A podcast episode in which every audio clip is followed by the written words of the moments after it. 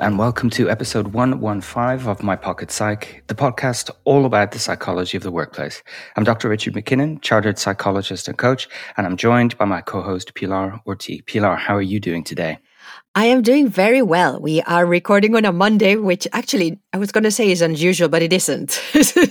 but Monday morning. So, yeah, I'm good. How are you doing? I'm I'm doing okay. Yes, had a few days off, um, and uh, actually something interesting happened last week with the mm-hmm. with the days off thing. I've um, sort of formalized my four day week working arrangement for the summer, and by that I mean I just put it in my out of office, saying you know during summer I work Monday to Thursday, so I'll come back to you as soon as I can on Monday. And um, just after switching that on, I had some nice messages back from people, sort of, you know, um, saying, oh, that's a good idea. And it's a good idea to let people know. So, um, yeah, maybe we'll return to that topic in a future episode. Yeah. And is this something you're thinking of doing only for the summer or are you thinking of uh, continuing or is we'll, it too early? We'll see. Yeah, we'll, we'll see. see. nice. Yeah. Yeah. Um, great. Yeah, I'm. I'm. Whenever I talk about the four day week with people, um, I try and broaden the conversation to talk about what it enables people to do and the benefits yes. of that, rather than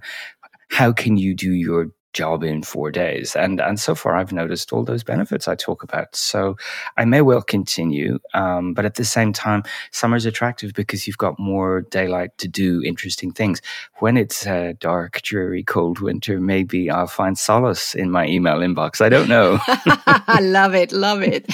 So today we're not talking about that. Sorry to derail you by my curiosity, but we're we're talking about something else that, of course, I know what it is, but I know very little about. So why don't you kick us off with explaining what it is? Okay, so I'm framing this very much as just one approach to help us deal with the very common experience of information overload. You know, we just have simply too much information in our lives.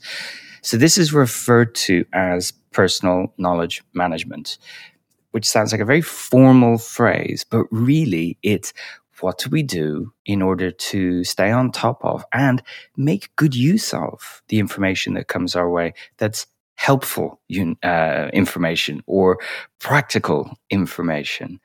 Um, I wanted to share a couple of, of quotes just to put this in context. And I'm, I'm a big fan of a book uh, by psychologist Tony Crabbe called Busy. I reference it a lot in my workshops. But to put this in context, he says, for information workers, the last 20 years have felt like drinking from a water fountain that's become a fire hose. As our tools for productivity improve, we produce more. As it becomes easier to communicate, we communicate more. Today, you will consume the equivalent of 175, uh, 174 newspapers worth of content, which is five times as much as you would have done in 1986 this this really underlines for me one of the downsides to our contemporary working life which is it's just so easy for people to give us stuff. And we encounter new stuff basically from the moment we wake up until the moment we close our eyes whether it's you know grabbing our phone to see the headlines or it's information that comes at us via screens as we're going to work or and of course every conversation every meeting every document presents us with more information and I think what I'm trying to do here is explain that there's a way of dealing with this information that rather being I don't know, a, a, passive receptacle for it all. We could be people that actively engage with it, but but do it selectively. So sort of mine the information for the gold that we want, and then we dump the rest. Does that make sense? Yeah, and I'm nodding for you and listeners. That's great podcast content. and I think as well, you're making me think about the discipline that we need, or at least that I need in, uh, to navigate everything and, and go from okay what am i really interested in what do i want to pay attention to what do i want to engage in what do i want to save for later and for me the word it, it's interesting because i would have never thought that i needed discipline to engage with other people's uh, content thoughts information etc but that's what's coming to mind. I think that's a good word because many of us will be able to identify with the challenge of I don't know, subscribing to lots of newsletters and having great intention to read them and never getting around to it and then feeling guilty that we haven't actually you know not not only have we not read them but maybe we skimmed we didn't understand we didn't take anything away from it so discipline you know points to being more intentional and deciding that this is something I'm going to do. I'm going to read this, but as I'll explain, not only that, but I'm going to try and identify what I can take from this. Because without that active uh, mining of what we, we come across, then it's very unlikely that we'll remember or use it in future. And then has that been a good use of our time, just sitting there reading something? I'm going to argue no. Well, I could I, I would argue back that it, it, it depends as long as we know. Because as you were talking, I was thinking maybe I need to know why I'm reading it. And actually, sometimes I just want to read something because it's, you know, because you just want to do that. But actually, knowing whether you then want to do something with it then takes an extra step or two, as we see from you. absolutely, this this is absolutely true. But if we're not, I suppose, attending or focusing on what it is that we're reading, then we're not going to get the benefit from that as much as you yeah. know if we said, okay, here's some newsletters, I've saved them up, and we're just going to go through them now to see if there's anything worthwhile in there. And of course, we can we can square the circle of um, dealing with overwhelm by realizing I keep reading this newsletter and I never find anything good in it, so I could unsubscribe, yeah. and that would be one fewer thing landing in my inbox.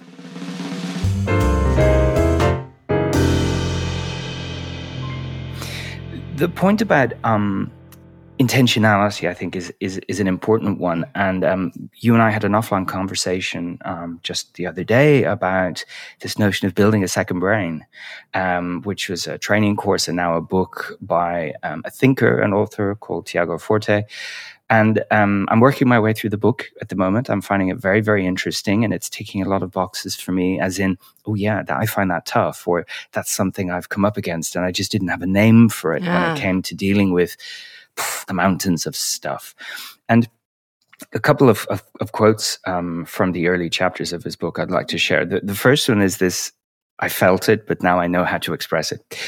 Instantaneous access to the world's knowledge through the internet was supposed to educate and inform us, but instead it has created a society wide poverty of attention. Now, I'm, I I don't fall into the the gang that says you know no one has a, a, span of attention anymore and it's ruining our capacity to focus. But I think what he's getting at here is because there's so much, we find it difficult to pause and consider what we're seeing because we're moving on to the next thing mm. and the mm. next thing, and of course all these things grabbing at our attention. And one thing that really resonated with me as I worked through this was the fact that when I try and manage information, one of my main goals is to cut down on the time I spend trying to find it. Because there's nothing more frustrating than knowing you have a paper about a topic that someone else could really benefit from. You go, I have no idea where that is. Or I know it's in this folder, but I can't remember the name of it or the author or, you know, things like this. So he points out that every bit of energy we spend straining to recall things is energy not spent doing the thinking that only humans can do, inventing new things, crafting stories, recognizing patterns, following our intuition, collaborating with others, investigating new subjects, making plans, testing theories, and so on and so on. And really, the point here is could you create a system whereby the remembering is done and the finding is easy so that you can actually do something with what you've found, even if that doing is just simply making it available to other people in an accessible way. So that's really the sort of philosophy behind being more proactive, intentional, and I suppose, yeah, disciplined when it comes to managing our knowledge. And is this what you're referring to as the personal knowledge management? Exactly. Okay. Intentionally combing through information that comes our way and then saving it selectively in a place, one place for future reference so that we know at least all of the stuff I think is gold is in this one place. And, and then we also think about our future selves coming back to this and, and knowing ourselves. What would future me search for? Or what are the, the terms I want to start using to describe this thing so that future me won't waste time and will know this is the word we use to describe this thing. So it's about being a little bit more considered. Yeah, this, this, is going to be very useful because I come across stuff that I want to read all the time, and uh, the same with you. Uh, sometimes I'm like, "What was that bit?" So, mm-hmm. so let's see. Where do we mm-hmm. start? so, if if you if we think about it, it's it, it's a, an active engagement with the content rather than being a, a, passive recipient of the content. So, for example, we read with the intention of extracting information. And not only that, but then reducing it to key points, reducing a paragraph to maybe, okay, this is the one line that really jumps out of there, or reframing it for ourselves to make sense of it. And then when we've kind of reduced it down to, yeah, this is what it really is about, making links across the content and between different sources of content. And that involves work for sure, but it enables us to better understand what it is that we're interacting with. So making links between different concepts or data points or different perspectives and different arguments about the same thing. And uh, for me, the big standout to actively engaging with the information means that we we avoid the trap that I fell into for many many years, which is I'll just neatly file away all of this stuff, and then when I need it, I'll go to one of these electronic filing cabinets. And if you can imagine that, it's like an archive that is limitless in size, but, I don't have time to go through the archive to find all this stuff. So instead, what we're doing is we're creating a virtual network which is much more like the way our minds work. These associative networks rather than neat boxes that are labeled that only that thing exists in that box. And if you think about the kinds of things we're interested in, it's people at work, people's experience of work, their thoughts, their feelings, their behavior, their careers. Well, you see, you could slice those pies in all kinds of different ways. And, and if you say, well, this is the box marked careers, yeah, but that involves people development. It involves thinking and feeling. It involves decisions. And so does this box marked stress. Uh, so, what are we going to do? Duplicate everything? Or can we make connections so that we can see that there's a hierarchy of ideas and that actually, if we look at careers through the lens of stress, maybe, um, wow, that, that gives me another view on this whole topic. So, just going back to when we first engaged with the with a piece, say it's an article, for example, um, is this something we're doing as we're reading? I mean, I, I know it will all depend, but but uh, specifically for now, you talk about doing that as you're reading or once you've read it. What's how do you do it?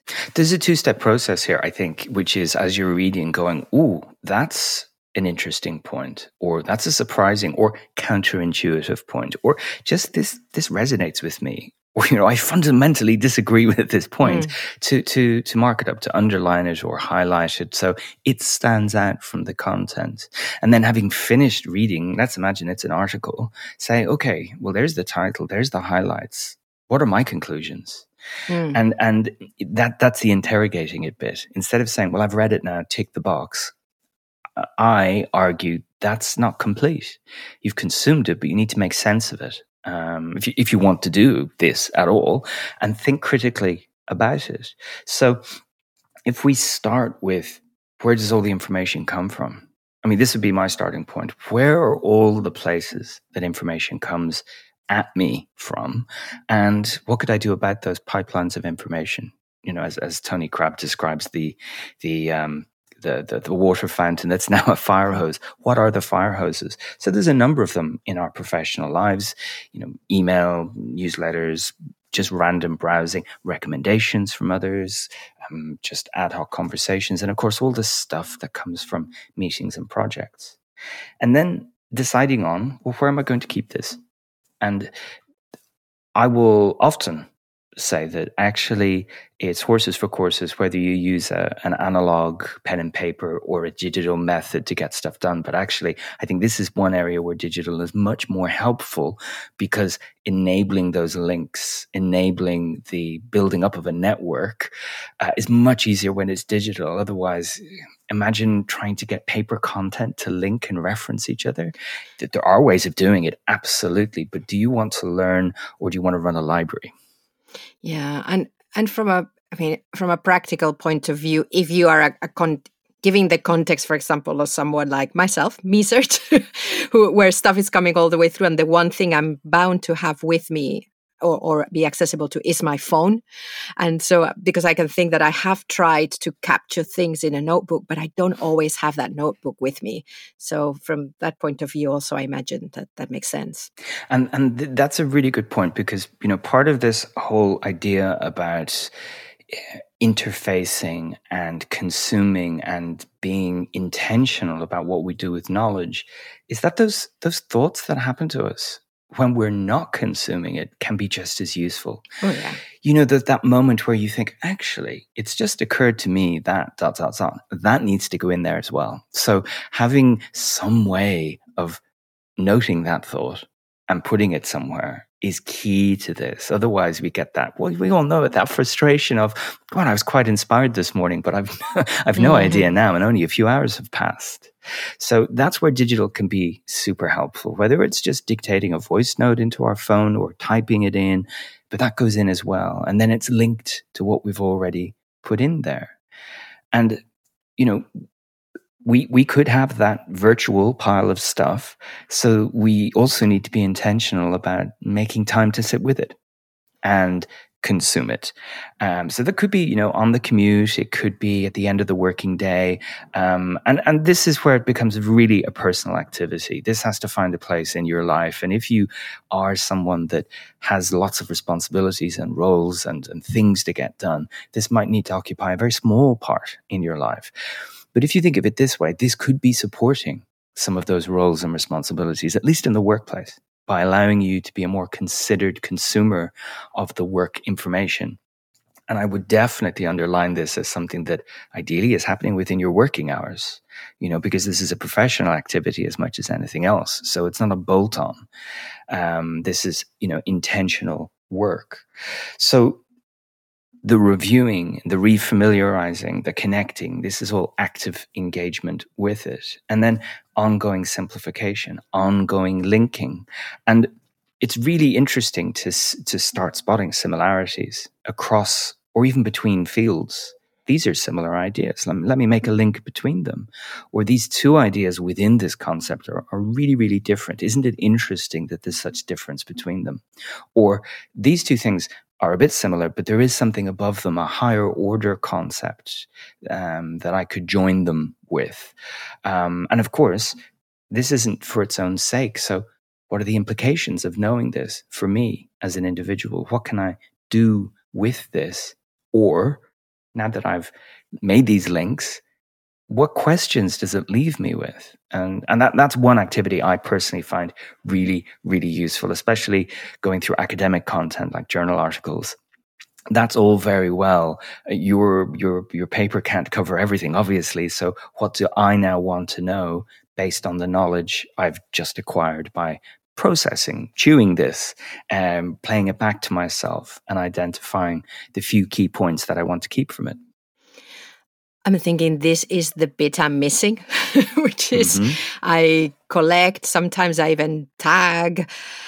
I uh, don't think I digest very well, to be honest, but this piece of, okay, especially with me, it's books. What have I been reading? I'm going to go for a week. What have I been reading this week? What are the important bits?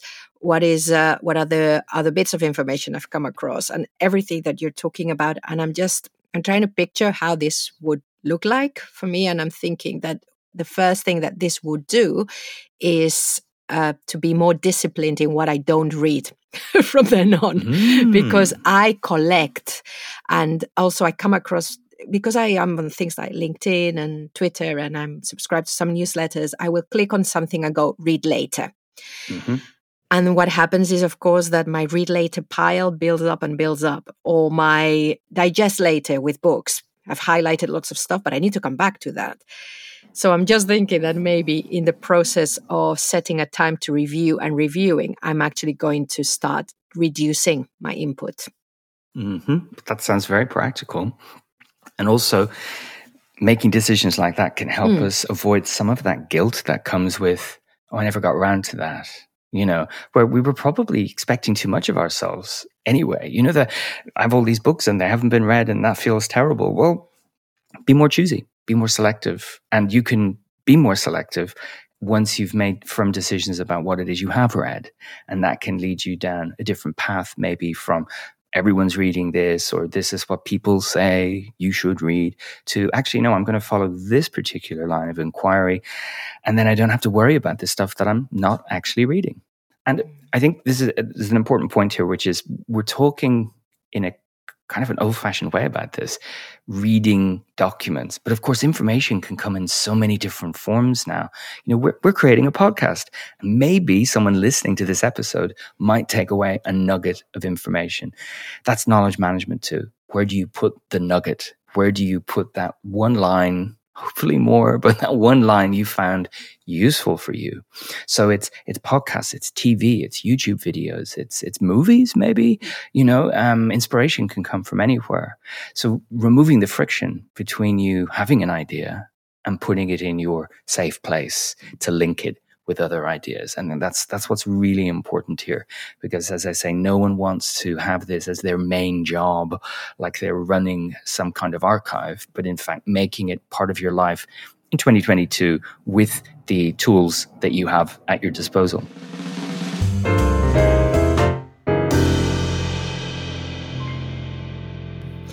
So I know that there's lots of um, tech out there and digital stuff to to capture, review, etc. Are, you go? Is is now a good time to ask you to take us through how you do it, just as an example? Just as an example, yeah, no, yeah. no problem, because there are lots and lots and lots of different ways that you can do this, and I think one of the key points when we think about managing my personal knowledge is what are the principles I want to bring to this and and then can I find some systems and apps that will help me do that. So let, us um, think, for example, when I'm reading things, um, I collect the highlights from the books and the articles, um, and they go into an app system. I don't know, an, an, Readwise is what it's called, and and this is really really neat because, it, eh, for example, if I'm reading a book on my Kindle, everything I highlight in that book automatically goes into Readwise. And then I can go into Readwise and find each of those books and see what see what I've highlighted and then selectively take those and do something with them. Or as I do now, take them and synchronize them with an app called Obsidian.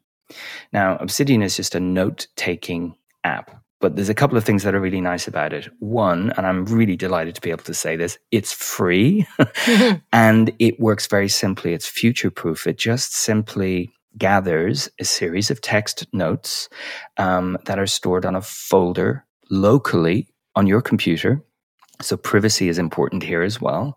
Um, but it provides you with a very nice front end to see how they might link. And it gives you a, a, graph or a network to see how the concepts and the documents and the ideas all link. And it does all of that for you. All you need to do is type. Right. So it keeps it really nice and simple. And um, what that allows you to do is then allows me to do is look at that and say, there's a gap I'm looking at this graph and there's a big gap or there's an outlying node on this network.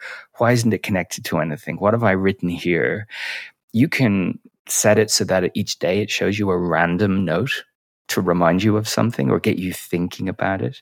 Um, and of course, anything you've put in there is in plain text, so you can copy it and put it into something else. So um, I've I've not been using this one for very long. I've used other notes apps, but it, this is great for writing new content. I write it for um, our online community, Work Life Cycle Club. I write it for blogging. Um, I write it for documents I'm creating for my clients because it's all in one place. And it's a great way of bringing together those direct quotes, but also how I'm expressing the ideas to myself.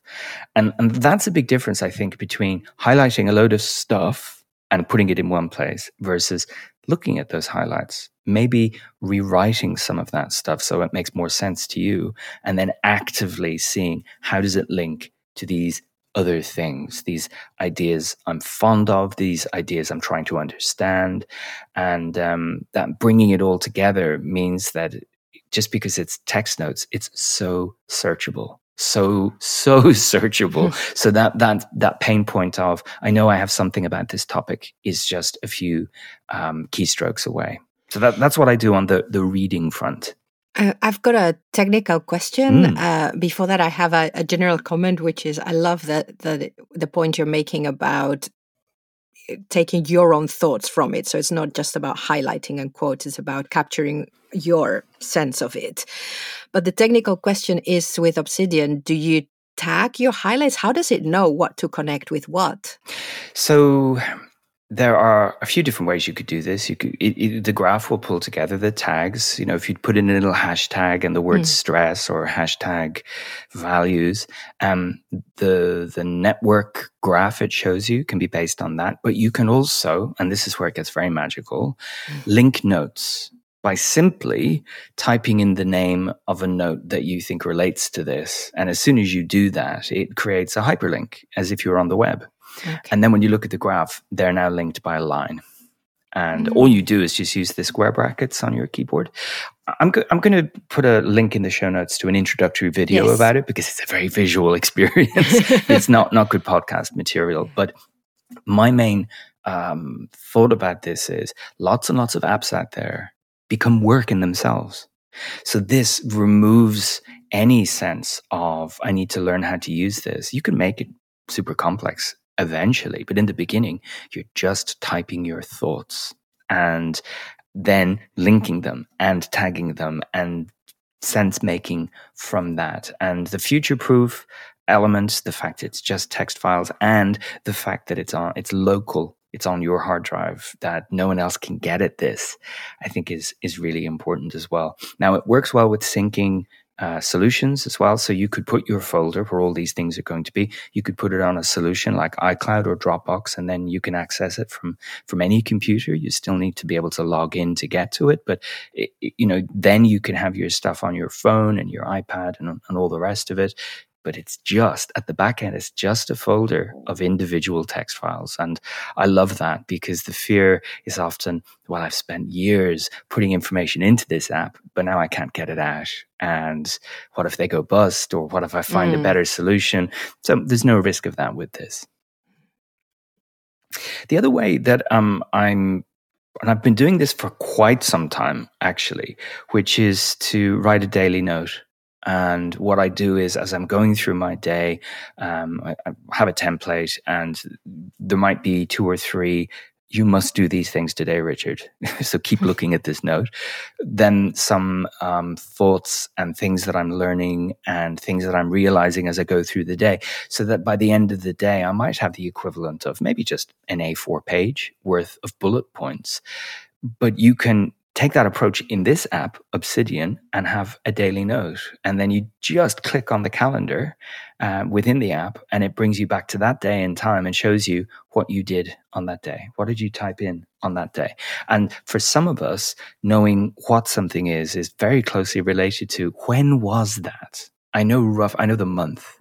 So I can find it by going back to that month and seeing what was I thinking about. And of course, you can link the daily notes to any other note that's in there. So it might be one of my reflections might be, you know, I started reading this book link to the book. I'm finding it very interesting because, but also it doesn't take account of cultural differences, hashtag culture, you know, something like that. You're doing it as you're going along. The idea is not the accumulation of information, but information that is well curated and it's gone through your mind already. And what, what you're left with then is something that's usable.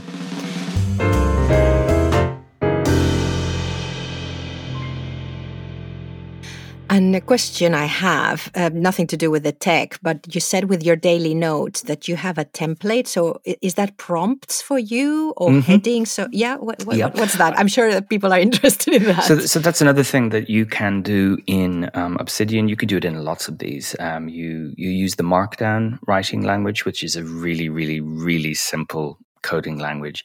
Uh, so, for example, if you want to do a um, header, you'd use the hashtag leave a space and it will make the text very big. And if you want a second order header, smaller, it's two hashtags, then a space. So you can set up a template that says every time I do a daily note, I want to see this. So I'll have a space for what's on my mind this morning. I'll have a space for my priorities for the day. Um, I have a space for what did I learn from today. Uh, I have a space for my log, which is kind of like what happened mm. today. Mm. And maybe they're just you know, met so and so, spoke to so and so. And then I have a space um, at the bottom for gratitude. Um, which is a daily practice. And whether I do it in that app or another app or just have a good old think about it, I, I, do have that at the end of my day.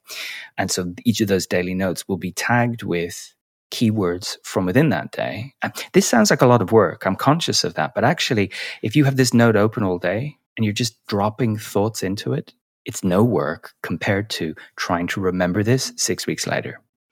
It's no not much more work than finding the post-it notes and scribbling on a post-it at some exactly. point it just becomes yeah it's what you're used to yeah exactly so I wanted to record an episode about this just because um, I'm very immersed in it at the moment. It's front of mind for me, and this is very much an introduction to it. I want to signpost resources out there, but I think this is a very merit- meritocratic thing.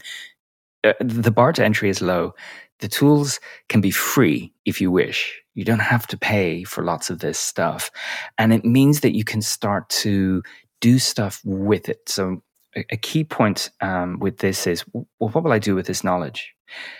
Something that holds us back from taking helpful action in creation can be I don't know enough. And that, that might be true. I don't know enough about this subject to write a blog post about it, or I, I don't know about this subject to uh, or arrange a meetup to discuss it. But you know what? After a little while, the knowledge bit is no longer the challenge. And so it, it lowers that barrier to, well, well, actually, I have more than enough information on this very specific topic to share my thoughts with my colleagues, write a blog post, do a podcast, whatever it might be. And I love that aspect of it. It's not about being an expert in everything, but being able to gather the things that are important to you, interpret them, and then share them with people around the world. So very much in introduction. Um, I anticipate we get lots of questions on this, and I'd love to hear from our listeners if this resonates with you, or you just think, my God, Richard, this is such faff. I don't have time for this. I'd love to hear all of the responses. Um, you can send us a message on Twitter at my pocket psych, or you can send us an email podcast at worklifepsych.com. I'd love to hear all your thoughts and questions.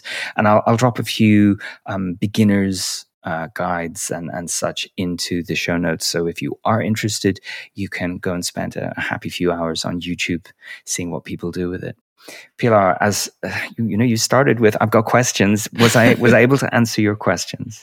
Yes, you were, and I'm going to see if I can apply at least the digesting bit. I'm not going to go, and uh, maybe in a few episodes I can come back and report fantastic. Look forward to that. And yeah, if there is enough interest, if there are many questions, um, we can always come back to this topic in the future. But for now, everyone, thank you for listening.